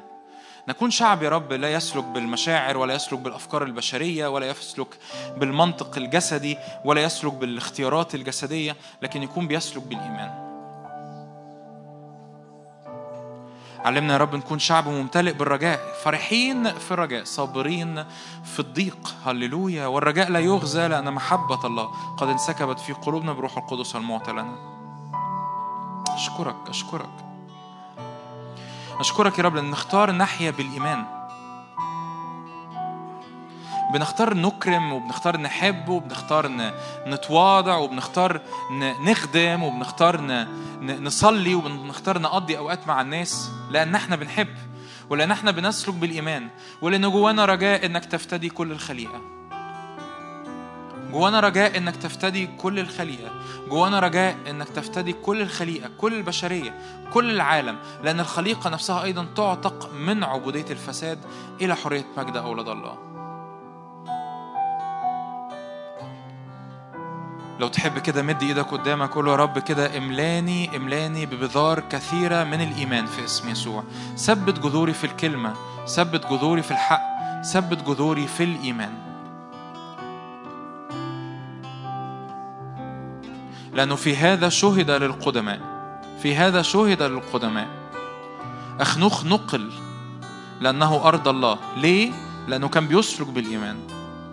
يا رب علمنا نحيا بالإيمان علمنا نسلك بالإيمان علمنا لما نفكر الأفكار التلقائية اللي طالعة مننا تبقى أفكار إيمان علمنا لما ندي ردود أفعال ردود أفعالنا الطبيعية تبقى مليانة إيمان علمنا لما نتعامل في, مواجهات الحياة اليومية تبقى يا رب بنقابل مواجهات الحياة اليومية بالإيمان علمنا يا رب لما نيجي في موقف صعب موقف غير لا يحتمل وموقف مش عارفين نتصرف إزاي ما نكونش بنعتمد على الآراء البشرية أو الحكمة المنطقية أو المشاعر النفسية لكن نكون نكون بنثبت في الإيمان يقول كده كاتب رسالة عبرانيين عبرانيين عشرة لا تطرح ثقتك التي لها مجازاة عظيمة ليه؟ لأنه لأنه إحنا بنتمثل الذين بالإيمان والأناة ينالون المواعيد يا رب أشكرك لأنه بالإيمان بنتشدد كأننا نرى من لا يرى. بالإيمان بنثق أنك موجود. بالإيمان بنثق أنك تجازي الذين يطلبونك. بالإيمان بنتبع. بالإيمان بنمشي. بالإيمان بنعدي حدود الزمن. بالإيمان بنثق في قوة الله وعظمة الله. بالإيمان بنتحدى المشاعر وبنتحدى الأفكار وبنتحدى الظروف وبنتحدى التحديات وبنتحدى المشاكل الطبيعية. بالإيمان بنعدي الأزمنة بالإيمان بنعدي الأزمنة بالإيمان بنعدي الأزمنة. حتى يا رب لو أمور أنا مش شايفها تحت عيني تحت رجلي دلوقتي لكن أنا أثق أن كل كلمة بتطلق بإيمان بتأتي بثمر حتى لو بعد موتي. تخيل معايا تخيل معايا تخيل معايا لما لما لما لما يتحكي عنك كمان 100 سنة كمان 200 سنة. دي دي فلانة في يوم من الأيام صلت والصلوة دي أنا بحصدها النهارده. فلانة ولا فلان من سنة من سنين خدم وهذه الخدمة بنحصد نتائجها النهاردة. يا رب أشكرك لأنه نعمل كل ما نعمل بالإيمان. نعمل كل ما نعمل بالإيمان. نتبع بالإيمان ونحب بالإيمان. كونوا راسخين غير متزعزعين مكثرين في عمل الرب عالمين بسبب الإيمان. أن تعبكم ليس باطلا في الرب. ارفع إيدك كده قول يا رب كل إعياء اترمى وكل تفشيل اترمى وكل إنهاك اترمى يا رب أنا بختار يا رب أن أكون ثابت غير متزعزع راسخ مكثر في عمل الرب عالما. عالما أن تعبي ليس باطلا في الرب. يوم الأيام كده بولس في نهاية حياته قال كده لأني عالم بمن أمنت وموقن أنه قادر أن يحفظ وديعتي. قول يا رب أشكرك لأن أنا متأكد متأكد متأكد متأكد أنك تحفظ وديعتي. أنا موقن أنك تحفظ وديعتي. أنا موقن أن كل حاجة أنا بعملها في هذه الأيام بالإيمان ليها ثمر وليها نتيجة حتى لو مش شايف النتائج السريعة. ليها ثمر وليها نتيجة وليها استجابة وليها اختراقات. حتى لو حتى لو جيل تاني حصد اللي أنا زرعته لكن يا رب أنا بستمر أتبع بالإيمان. في اسم يسوع. في اسم يسوع.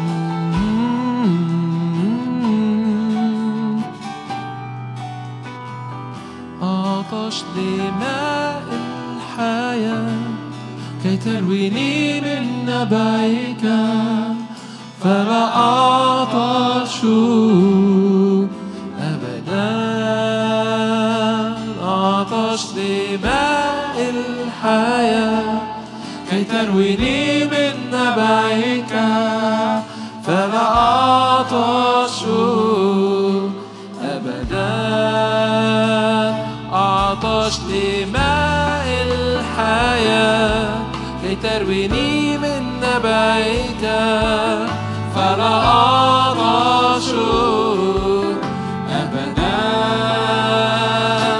وكل من يأتي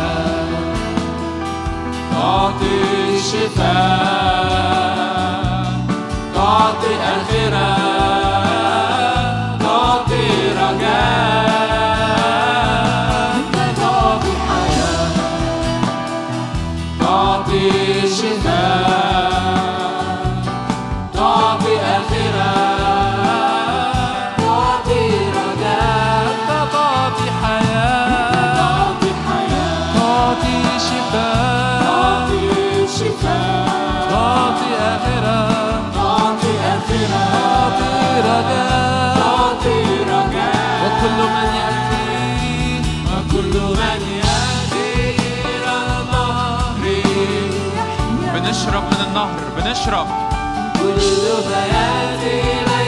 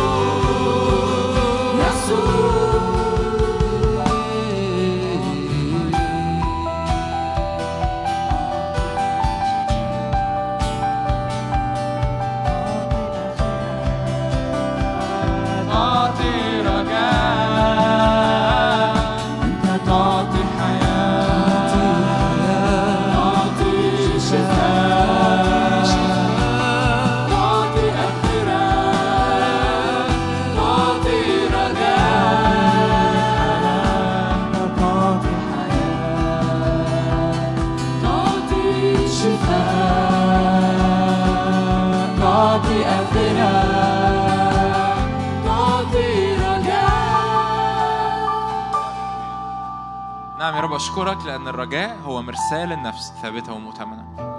لأن رجائي في في الظهر الآتي لأن رجائي إنك تممت أمور وتتمم إنك يا رب افتديت وتفتدي.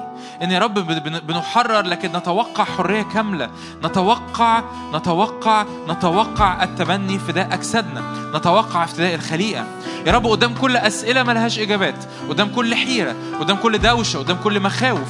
قدام يا رب كل أمور كل ظلم. يمكن تكون بتعدي بظلم. يمكن تكون بتعدي بمشاكل حتى في علاقاتك. يمكن تكون بتعدي بمشاكل مع زوجك. يمكن تكون بتعدي بمشاكل في جسدك. وحاسس إنه هو إمتى يا رب؟ هو إمتى يا رب كل كل حاجة تستقيم؟ عايز أقول لك إن الخليقة كمان معاك بتصرخ وبتئن إن كل شيء يبقى مستقيم. قول يا رب أشكرك. أشكرك إن في يوم من الأيام كل شيء يصير مستقيم. كل شيء يصير مستقيم. لأننا نتوقع رجاء بر. نتوقع التبني فداء أجسادنا لأننا نؤمن أن الرب يعطي أرضا جديدة وسماء جديدة يسكن فيها البر. يا رب نشكرك لأن رجائك هو مرساة. هو يا رب طمأنينة هو ثقة هو يقين داخلي إن كل أمور يا رب عجزنا إن إحنا نخترق فيها يا رب النهاردة. في يوم من الأيام يا رب نأتي بحصاد كامل على حياتنا لأن كلمة الرب الحية الباقية إلى الأبد تثبت في أرضنا. يا رب تروي أرضنا تغير وجه الخليقة كلها. هللويا. عايزك كده في لحظات إيه الحاجات اللي اللي حاسس إن هي معصرجة تماما؟ حاسس إن مالهاش إجابات وحاسس إنه في حيرة ويمكن حاجات ماضية في حياتك حسيتي فيها بالحيرة ومش عارفة مش عارفة ده حصل ليه و... ببساطة كده قولي يا رب أشكرك لأن الرجاء بيثبتني. لأن الرجاء بيثبتني. لأن أنت بتملى حياتي رجاء وتوقع. إن الموت لا يكون فيما بعد والمرض فيما بعد والألم فيما بعد ولا يكون وجع فيما بعد ويمسح الله كل دمع من عيونهم هللويا.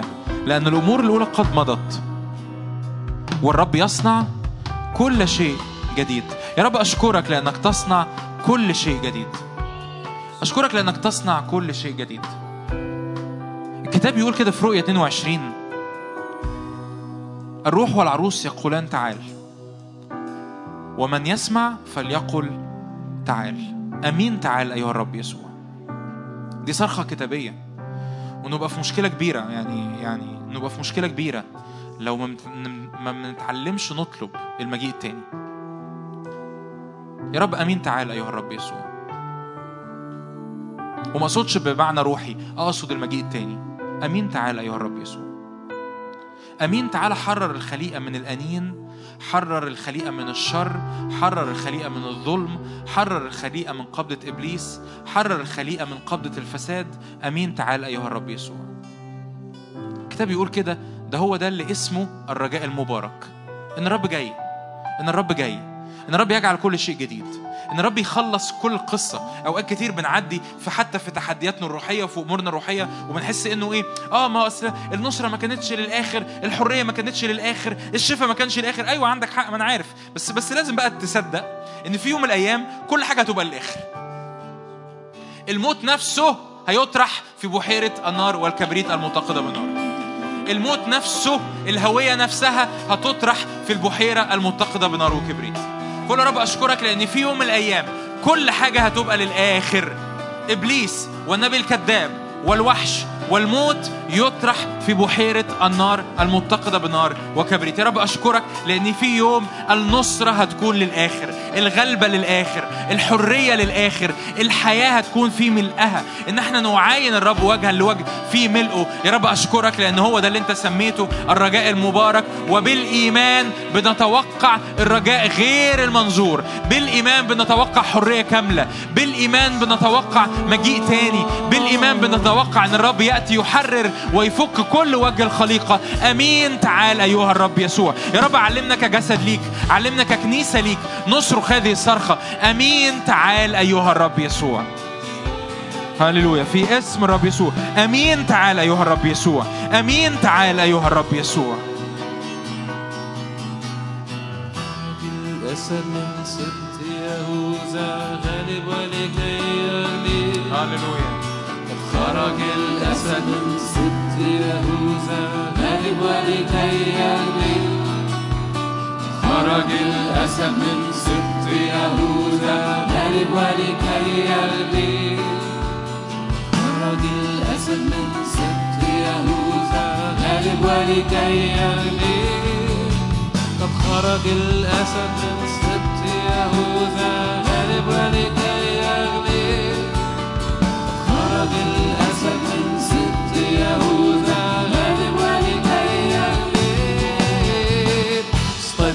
يا ذراع الرب المسيح هو يا ذراع الرب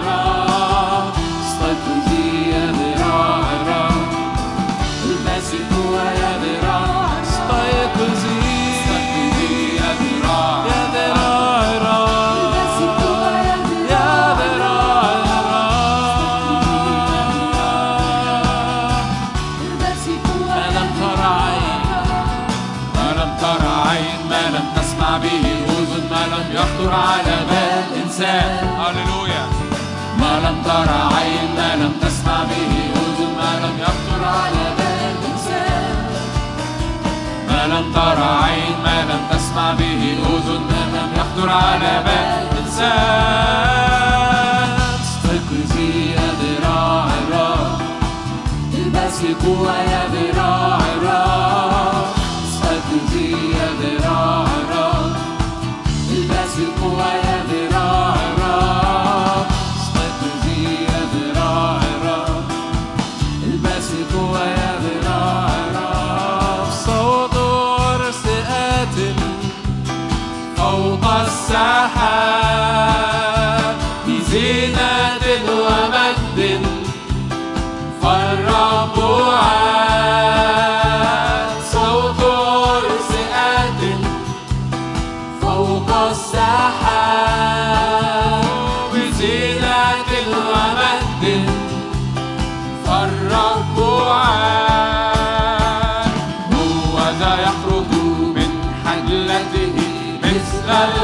Abba.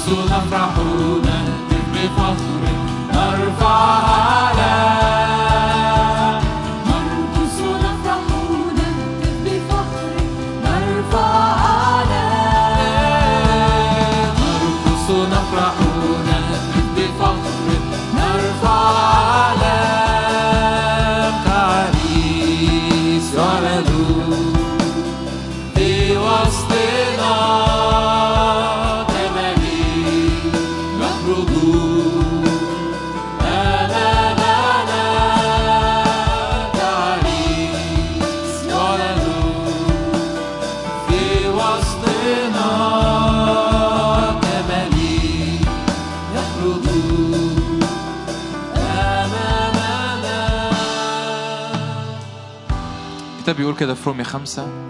لأن محبة الله قد انسكبت في قلوبنا بروح القدس المعطى لنا. فالمحبة موجودة فعلا في القلب بس يمكن مش عارفين نفعلها. قول يا رب أنا عايز نعمة لتفعيل المحبة اللي انسكبت في قلبي. عايز نعمة. إني أفعل المحبة وأفكرك المحبة هي اختيار واعي لما هو في مصلحة الآخر. يا رب علمني إني أختار بإدراك بوعي. لكل حاجة في مصلحة الآخر. مصلحة إخواتي مصلحة قرايبي مصلحة صحابي مصلحة زمايلي في الجامعة زمايلي في الشغل زوجي زوجتي ولادي مصلحة الناس اللي بخدمهم مصلحة القادة اللي بيقودوا حياتي مصلحة الناس اللي معايا في الاجتماع.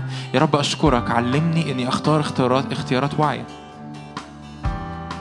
أرجوك أرجوكي ما تهربش من الصلوة دي.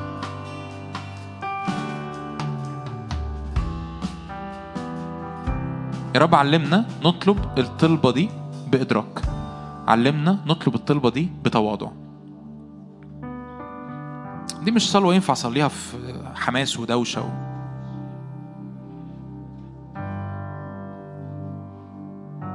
يا رب علمنا نقف وقفات حقيقية مع نفسينا صادقة مع نفسينا على مقياس محبة يسوع المسيح. هو لما علمنا المحبة قال بهذا قد عرفنا المحبة أن ذاك وضع نفسه لأجلنا. لذلك ينبغي أن نضع نفوسنا نحن لأجل الإخوة. إيه المستوى ده؟ فعلا مستوى صعب بل يمكن مستحيل. لكن يا رب أنا مش عايز أفضل أهرب منه. مش عايز أفضل أدي نفسي أعذار عشان أتجنبه. مش عايز أفضل أقول لنفسي كلام شكله كده مبررات حتى لو مبررات روحية علشان أتجنب هذا النوع من المحبة. أنا كل أقدر أقوله لك يا رب إني باجي قدامك بتواضع بقول لك أنا مش عارف أحب كده. الاعتراف بالضعف هو أول بوابة الرب بيدخل منها علشان يدينا قوة. الاعتراف بإني حقيقي مش عارف أحب كده. حقيقي مش عارف أفكر في مصلحة اللي حواليا كده. حقيقي مستعجل مستعجل. والمحبة تتأنى وترفق بس أنا مستعجل. حقيقي مستعجل بس المحبة تصبر على كل شيء. حقيقي مستعجل بس المحبة لا تحتد. يا رب علمنا نتغرق في العشرين يوم اللي باقيين من السنة دول بغمر محبتك وبغمر الراحة يمكن ساعتها نعرف نحب. علمنا نتغرق في غمر الراحة وفي غمر السلام يا رب. في غمر الفرح الإلهي والشبع الإلهي والمحبة الإلهية يمكن ساعتها المحبة تطلع بسلاسة من قلوبنا في تصرفاتنا في كلامنا وفي أفعالنا.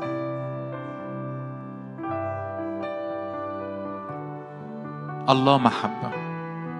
أفكرك بالآية الله لم ينظروا أحد قط ولكن إن أحب بعضنا بعضا فالله يثبت فينا ومحبته قد تكملت فينا. يا رب عايزينك تبان فينا عايزينك تبان فينا. كم مرة صليت كم مرة كم مرة جيت الاجتماع ده وصليت إن يا رب مجدك يظهر وسطينا؟ مرات لا حصر لها. وادي الرب بيقول لك أهو عايز نظهر وسطيكوا حبوا بعضكم بعضا. عايزين مجد وسطيكوا حبوا بعضكم بعضا. لا بس دي أسهل حاجة بنهرب منها. آه بس هو مفيش مهرب. عايزين مجدي وسطيكوا حبوا بعضكم بعضا. عايزين الغريب يدخل وسطيكوا ويحس إنه في حضور إلهي يدرك إن الرب بالحقيقة في وسطكم. حبوا بعضكم بعضا. اكرموا بعضكم بعضا. اختاروا كل واحد ما هو في مصلحة الآخر. قدموا بعضكم بعضا في الكرامة. قدموا بعضكم بعضا في الكلام. قدموا بعضكم بعضا في الأفعال. قدموا بعضكم بعضا في العطاء. قدموا بعضكم بعضا في القيمة. يا رب إحنا بنختار بنختار ان إحنا نختار اختيار المحبة حتى لو مش عارفين هنعمله إزاي. يا رب أنا بختار اني اختار اختيار المحبة. أنا واقف على المنبر بصليها معاك. مش بصليها كخادم أنا بصليها معاك. أنا عايزها. يا رب أنا بختار اني مع زوجتي. بختار بختار اني مع اولادي بختار اني مع الناس اللي معايا في الخدمة. بختار اني مع ال- ال- اللي فوقية ومع اللي تحتية مع مديري في الشغل مع زميلي في الجامعة مع جاري مع الناس اللي, بي... اللي ال... ال... جاري السخيف اللي بيقفل عليا ركنة العربية. يا رب أنا بختار اني اخت... اني اسلك اختيارات فيها محبة. علمني يا رب علمني إني أتضع علمني إني ما انزلش مستوى كلمتك لمستوى اختباري. لكن يا رب بكل اتضاع آجي قدامك وأقول لك يا رب أنا عايز أختبر كلمتك. أنا عايز أختبر حقك. أنا عايز أختبر هذا المستوى. ان ذاك وضع نفسه لأجلنا. لذلك ينبغي أن نضع نحن نفوسنا لأجل الإخوة. علمني روح الله علمني روح الله علمني. روح الله إحنا في عرضك.